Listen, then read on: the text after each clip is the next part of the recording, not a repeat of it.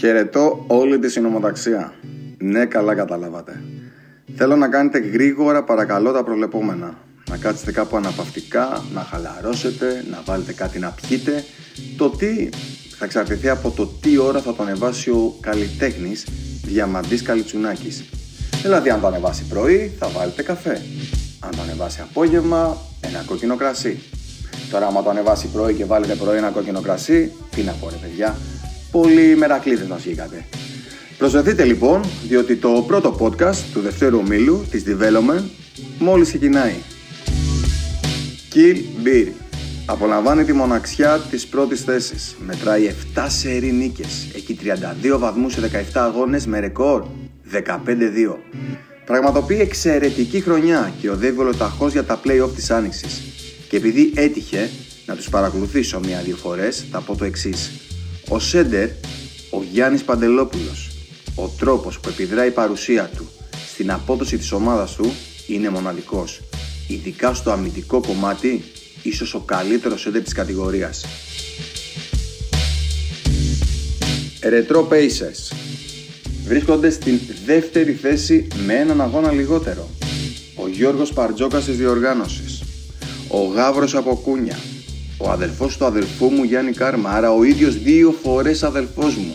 Η ομάδα του οποίου έχει μόλις μία ήττα σε ένα παιχνίδι που είχαν κατέβει δύο, τρεις, τέσσερις, άντε πέντε το πολύ. Ο coach Βασίλης Χριστοδουλόπουλος έχει δημιουργήσει μια όμορφη παρέα η οποία αυτή τη στιγμή παίζει το καλύτερο μπάσκετ στον Όμιλο. Κασόνιξ Beers. Φλέγεται το ζιγουρέικο. Καταρχήν είναι τα πιο famous αδέλφια της διοργάνωσης. Δεύτερον, έχουν σχεδιάσει τις πιο κάλτε εμφανίσεις στα πρότυπα των Seattle Supersonics. Είναι η μόνη ομάδα που έχουν κερδίσει τους Pacers. Αυτά τα περί 2, 3, 4, 5 παικτών που είπα πιο πάνω παιδιά, ψωμί και αλάτι, κάντε το ότι δεν ακούσατε. Βρίσκονται στην τρίτη θέση και ναι Βαγγέλη μου, όσο και να μη σου αρέσει εγώ θα το πω. Είστε στα φαβορή πλέον για να πάρετε ένα από τα τέσσερα εισιτήρια που οδηγούν στα playoffs. Θα επαναλάβω.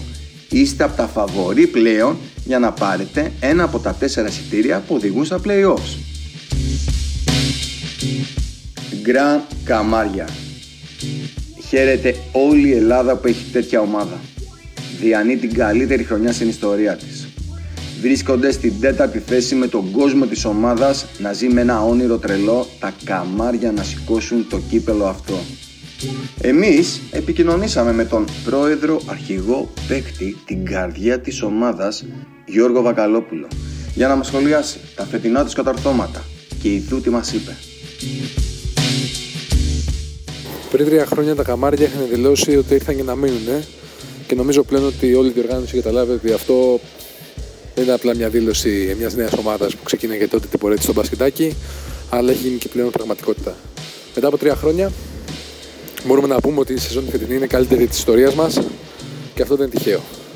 Χημεία, ρόλη, πλάνο είναι τα τρία θα λέγαμε βασικά κλειδιά της φετινής μας πορείας, η οποία οφείλονται στον ιδρυτή της ομάδας μας, τον Κότσο Αθανασίου, που κατάφερε όχι μόνο να μας βάλει στο παρκέ και να παίζουμε όμορφα και με πλάνο, αλλά να μας πείσει να ρίξουμε το εγώ μας και να προτάξουμε το εμείς και την ομάδα. Όλοι μας ξέρουμε τους ρόλους μας και αυτό το βασικό, ίσως το βασικότερο στοιχείο της φετινής σεζόν, το οποίο βγαίνει και στο παρκέ. Εμείς θα συνεχίσουμε αυτή την πορεία με τις αρχές τις οποίες έχουμε, οι οποίες δεν είναι άλλες να διασκεδάζουμε το παιχνίδι και να σεβόμαστε τους αντιπάλους στην διοργάνωση. Συνεχίζουμε. Μοναδικό μελανό σημείο στην ξέφρενη πορεία της ομάδας. Η άδικη. Ναι, καλά ακούσατε. Η άδικη ως προκλητική, ως προσβλητική θα μπορούσα να πω συμπεριφορά του κότσα Αθανασίου στο τοτέμ της ομάδας. Σε έναν από τους καλύτερους σουτέρ της διοργάνωσης. Στην καλαοτιμηχανή που ακούσει το όνομα Βαγγέλης Σακελαρίου. Γιατί coach, του έχεις ρίξει τα λεπτά συμμετοχής. Γιατί του έχεις ρίξει το μέσο όρο πόντων. Γιατί στον αγώνα με την Intercity τον ξεκίνησες πεντάδα και τον έβγαλες 1 και 22 αργότερα. Ναι, καλά το ακούσατε. 1 και 22 αργότερα. Γιατί τέτοιο μένος, κύριε Αθανασίου. Όπως καταλαβαίνετε, η στήλη αυτά δεν μπορεί να τα αφήσει έτσι. και έχει αποκλειστικές δηλώσεις των δύο άμεσων πρωταγωνιστών αυτής της μυστήριας και σκοτεινής υπόθεσης. Αντώνη, σε ευχαριστούμε πολύ για τα καλά σου λόγια. Πράγματι η φετινή χρονιά είναι η καλύτερη χρονιά από τότε που συμμετέχουμε στο μπασκετάκι και αξίζουν πρωτίστως τα πολλά μπράβο στους παίκτες μου οι οποίοι ακολουθούν το πλάνο της ομάδας. Τώρα, σχετικά με το φλέγον ε, θέμα το οποίο έχει προκύψει με το, το τέμ της ομάδας και ιδρυτικό μέλος το Βαγγέλης Σακελαρίου ήρθε η ώρα και στιγμή να αποκαταστήσουμε την αλήθεια. Ο Βαγγέλης έπαιξε στο μάτς της Intercity 1 και 22 γιατί ο Γιώργος του Σωτηρίου έδαινε τα κορδόνια του. Αν ο Γιώργος είχε προλάβει να δέσει τα κορδόνια του θα έπαιζε εκείνος και όχι ο Βαγγέλης του Σακελαρίου. Επίσης, αυτό το καψόνι γίνεται για έναν και μόνο λόγο.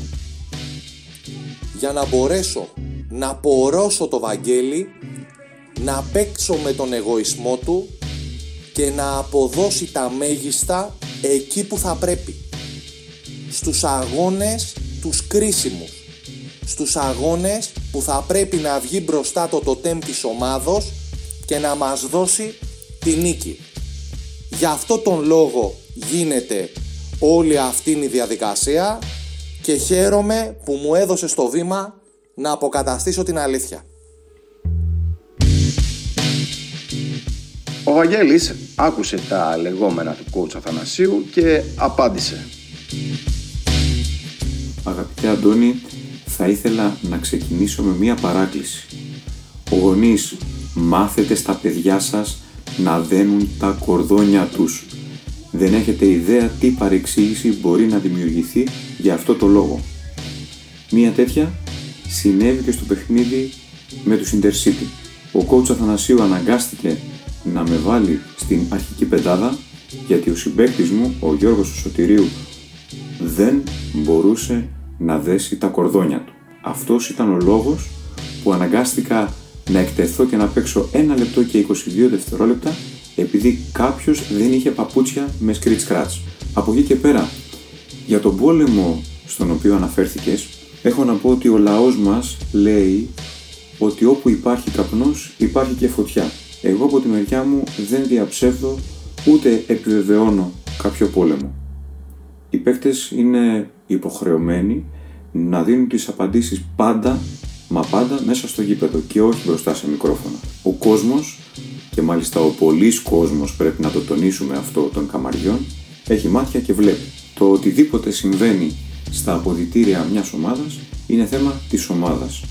Και από τη στιγμή που η δική μας ομάδα είναι μια μεγάλη οικογένεια με υπέροχο κλίμα, είμαι ο τελευταίος που θα μπει στη μέση για να διαταράξει αυτό το κλίμα. Η υποχρέωσή μου είναι να βάλω το εγώ μου κάτω από την ομάδα γιατί έτσι πρέπει και γιατί με αυτή την οτροπία έχει ποτίσει την ομάδα μας ο coach Αθανασίου. Το παράδοξο βέβαια της ιστορίας παρά τα παράξενα στατιστικά τα οποία πολύ εύστοχα παρατήρησες είναι ότι το πλάνο του coach Αθανασίου δείχνει να δουλεύει. Κάτι καλό συμβαίνει, η ομάδα συστήνεται ξανά, είμαστε πια ένα υπολογίσιμο μέγεθος και όχι ένα χαλαρό σουκού στο πρόγραμμα. Το κλαμπ των φίλων μας γιγαντώνεται και πλέον έχει ξεπεράσει τα σύνορα. Έχουμε φιλάθλους στην Ισπανία, οι οποίοι τυχαίνει και υποστηρίζουν τα Γκραν Κανάρια και η ομάδα αυτή είναι πλέον ενήμερη για την ύπαρξή μας. Δεν ξέρω αν είναι χαρούμενοι. Αυτό το μεγαλείο λοιπόν δεν πρόκειται να το θυσιάσω για κανένα πόλεμο, για κανένα εγωισμό. Τα συμπεράσματα δικά σας. Καβλάτα Κόξ Λίκη. Οι ομάδες των Τζόρτζι και Σάβα πραγματοποιούν και αυτοί με τη σειρά τους μια πάρα πάρα πολύ καλή φετινή πορεία στο άκρος ανταγωνιστικό πρωτάθλημα της Development. Βρίσκονται μία νίκη μακριά από την τετράδα και θα δώσουν μεγάλη μάχη μέχρι την τελευταία αγωνιστική για να πάρουν ένα από τα χρυσά εισιτήρια για τη γη της επαγγελίας των Playoffs.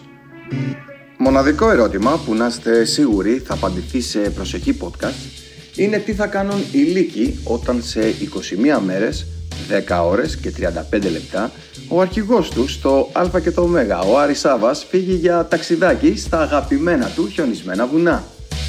Η The City απολαμβάνει τη μοναξιά της έκτης θέσης. Βρίσκεται 5 νίκες μακριά από την τετράδα αλλά και 4 πάνω από τις ομάδες που κλείνουν το μάτι στην Development 2. Green Road Givanna ισοβαθμούν στην 7η θέση του βαθμολογικού πίνακα. Αποτελούν ένα πολύ μικρό γκρουπ ομάδο που ναι μεν βρίσκονται πάνω από τη ζώνη του υποβασμού, αλλά σε καμία περίπτωση δεν έχουν εξασφαλίσει την παραμονή τους. Το Green Rose θα βρει στο δρόμο του σε ένα άκρος κομβικό παιχνίδι για το μέλλον τους η διοργάνωση την Κυριακή στις 3.30 στην Πασκετάκη Αρένα, την Intercity. Η Τζιβάνα από την πλευρά της προέρχεται από νίκη ανάσα κόντρα στον καμπιόν εθνικό Σταρ και πάει με ανεβασμένη ψυχολογία να αντιμετωπίσει το Σάββατο στις 10 το Ανδρέας Παπαντρέου της Space Jam. Flying Circus, καμπιόν εθνικό Star, Space Jam, Zeta Group. Αν εξαιρέσει κάποιος την Zeta που ήδη καταστρώνει τα σχέδιά της για την επόμενη σεζόν στο πρωτάθλημα της Development 2, οι υπόλοιποι τρεις θα δώσουν μεγάλη μάχη για την παραμονή τους. Οι Flying βρίσκονται ένα βαθμό πάνω από το γκρουπ των ομάδων που επιβεβάζονται ενώ την Κυριακή στις 7 στο κοσμοπολίτικο Σπάρτακος θα βρουν στο δρόμο τους στους Καβλάντα. Η ομάδα του Μαρίνου συγκατοικεί με αυτή του Μαυροσκότη στην 7η θέση της βαθμολογίας και την επόμενη αγωνιστική θα αντιμετωπίσουν Retro Pacers και Τζιβάνα αντίστοιχα. Αυτό ήταν. Το πρώτο podcast του δευτέρου ομίλου της Development μόλις τελείωσε. Θέλω να είστε όλοι καλά, να μου προσέχετε και να απολαμβάνετε το μπασκετάκι. Τα λέμε σύντομα.